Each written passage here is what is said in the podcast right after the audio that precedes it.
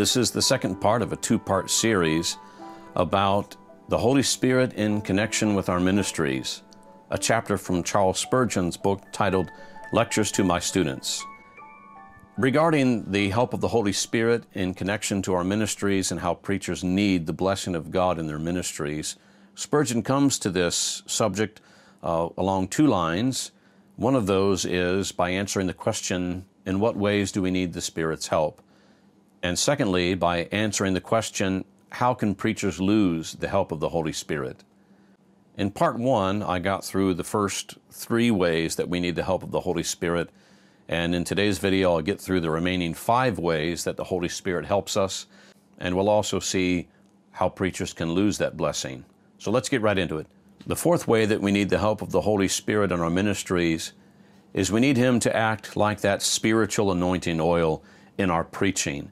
And what Spurgeon means by that is we don't only need the Spirit's help in our study and in our sermon preparation, but we also need the Spirit's help in how we think and in how we feel as we preach. As he puts it, we need a spirit of devotion while we preach, and how easy it is to, de- to get distracted in our preaching with everything but the primary goal of the sermon, which is to glorify God, to uh, edify his people and to evangelize the sinner. But our minds can get off, our feelings can grow cold, and we need that spirit of devotion that only the Spirit of God can bring while we preach. Here's how Spurgeon explains that. We need the Spirit of God then, all through the sermon, to keep our hearts and minds in a proper condition. For if we have not the right spirit, we shall lose the tone which persuades and prevails, and our people will discover that Samson's strength has departed from him. Some speak scoldingly, and so betray their bad temper. Others preach themselves, and so reveal their pride. To avoid errors of manners and tone, we must be led of the Holy Spirit, who alone teacheth us to profit. Number five, we need the help of the Holy Spirit for there to be an actual effect of our gospel preaching that is, we cannot argue people into the faith. We cannot entertain them into a saving relationship with Christ. We cannot threaten them until they come to know the Lord. All we can do is preach the gospel and pray that God will do what only He can do in the heart of sinners. He must convince them that they must be saved. Without the help of the Holy Spirit in this, we will see no true conversions to the faith. Spurgeon explains it like this Miracles of grace must be the seals of our ministry. Who can bestow them but the Spirit of God? Convert a soul without the Spirit of God? Why, you cannot even make a fly, much less create a new heart and a right spirit. Lead the children of God to a higher life without the Holy Ghost? You are inexpressibly more likely to conduct them into carnal security if you attempt their elevation by any method of your own. Our ends can never be gained if we miss the cooperation of the Spirit of the Lord. Therefore, with strong crying and tears, wait upon Him from day to day. Oh, how desperately we need the help of the Holy Spirit in gospel preaching. If we have not the Spirit of God's help in our gospel preaching, whatever fruit we see in the ministry is no fruit at all, but just wood, hay, and stubble. God, give us the Spirit's help so that we can see true conversions and so that those who are brought to faith in the Lord Jesus Christ will continue in the apostles' doctrine.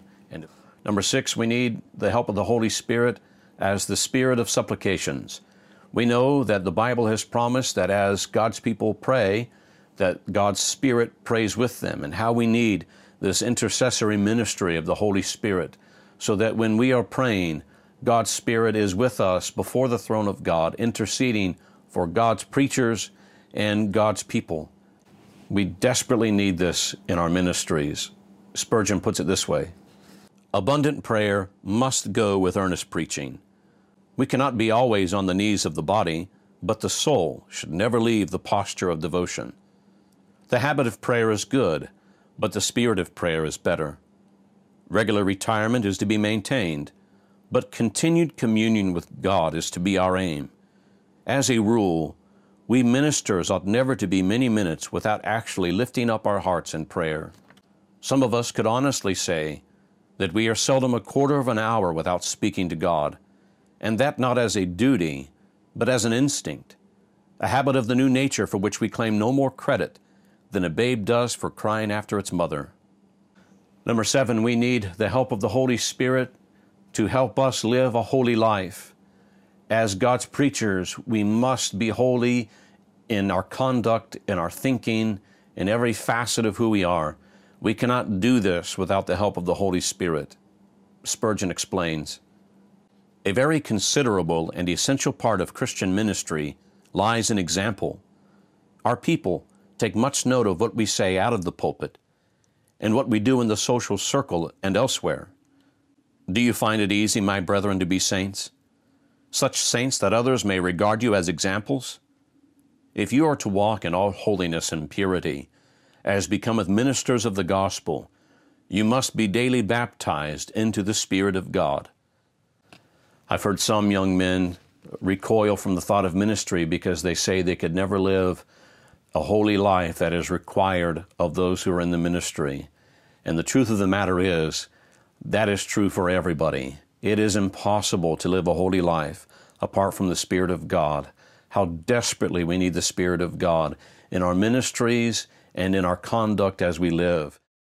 Number eight, we need the help of the Holy Spirit as a spirit of discernment. In pastoral ministry, we deal with people and we deal with people problems. And people are so unique one from another, and people are so different themselves from day to day, that we need the guidance of the Holy Spirit to know how to rebuke, to counsel, to encourage. The Lord must show us what to do. Spurgeon explains Whatever our tenderness of heart or loving anxiety, we shall not know how to deal with the vast variety of cases unless the Spirit of God shall direct us. For no two individuals are alike, and even the same case will require different treatment at different times. At one period it may be best to console, at another to rebuke, and the person with whom you sympathized even to tears today may need that you confront him with a frown tomorrow for trifling with the consolation which you presented. Those who bind up the broken-hearted and set free the captives must have the Spirit of the Lord upon them. Now, there's no guarantee that if the Spirit of God is upon us, that those whom we counsel and encourage or rebuke will receive our counsel. But we know that if the Spirit of God is with us, whatever rejection we may receive, whatever stubborn hearts our counsel may fall upon, at least it's not because we have given them counsel in a fleshly manner instead of a spirit led manner. So, those are the ways that the Spirit of God is needed in preaching ministry. There are more than eight ways, I'm sure, but those are the eight ways that Spurgeon shared in this chapter. And now he answers the question how does a preacher lose that blessed assistance of the Holy Spirit? Well, you could probably guess it's through sin, through sin of commission, through sin of omission. Spurgeon says it this way Brethren, what are those evils which will grieve the Spirit? I answer, anything that would have disqualified you as an ordinary Christian for communion with God also disqualifies you for feeling the extraordinary power of the Holy Spirit as a minister. Spurgeon goes on to list several ways that God's preachers can grieve the Holy Spirit and not lose their salvation, but lose the assistance of the Holy Spirit in their ministry. And those sins are many, but some of the more common ones are pride, insincerity, and yes, you guessed it, prayerlessness. Spurgeon closes this chapter with several examples from the Bible of men whom the Spirit of God has left, and because of his departure, these men descend into examples of spiritual tragedy. Men like Saul, men like Samson. Spurgeon gives examples of false prophets like Balaam. My brothers, we do not want to be like these men.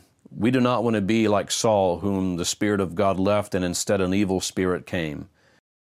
Spurgeon expresses this sober truth with these words Remember that God has come unto us not to exalt us, but to exalt Himself. And we must see to it that His glory is the one sole object of all that we do. He must increase, and I must decrease. Oh, may God bring us to this and make us walk very carefully and humbly before Him. God will search us and try us, for judgment begins at His house, and in that house it begins with His ministers. Will any of us be found wanting? Brothers, you know, there is no more blessed place to be than behind the pulpit when the Spirit of God is blessing the preaching. And there is no more tragic person than a God called preacher whose ministry God has abandoned. Pray to God that by His grace we will always have the assistance of the Holy Spirit. Brothers, I will pray for you, and I hope that you will pray for me. And may God bless us and help us this Lord's Day as we preach His Word to His people for His glory. Amen.